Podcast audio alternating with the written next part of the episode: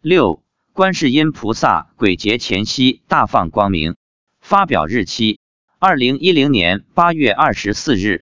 八月十七日晚，妻子从外面吃完晚饭回来，到家后就对我说观世音菩萨叫我们明天早上四点去登山，你去不去？：“我一听是菩萨叫我们去登山，虽然没起过这么早，但也一定要去。”我说可以啊，：“妻子问。为什么叫我们明天去？七月是鬼节，”妻子一听是鬼节，有点惊讶，连忙说那我不去，这有什么？早点去登山，来听的众生会更多。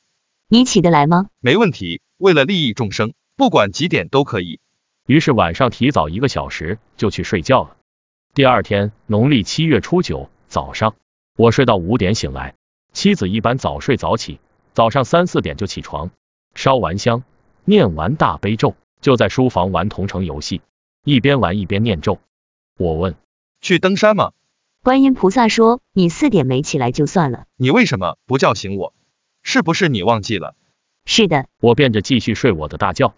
晚上吃晚饭时，妻子告诉我，早上看到观音菩萨放光。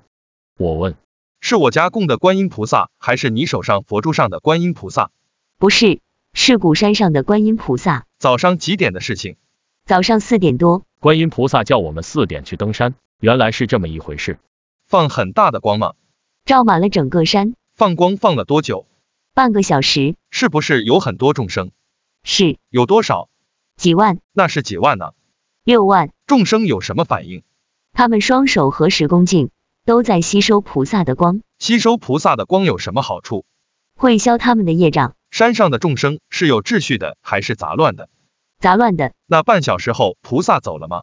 是的，菩萨走了，然后众生也走了。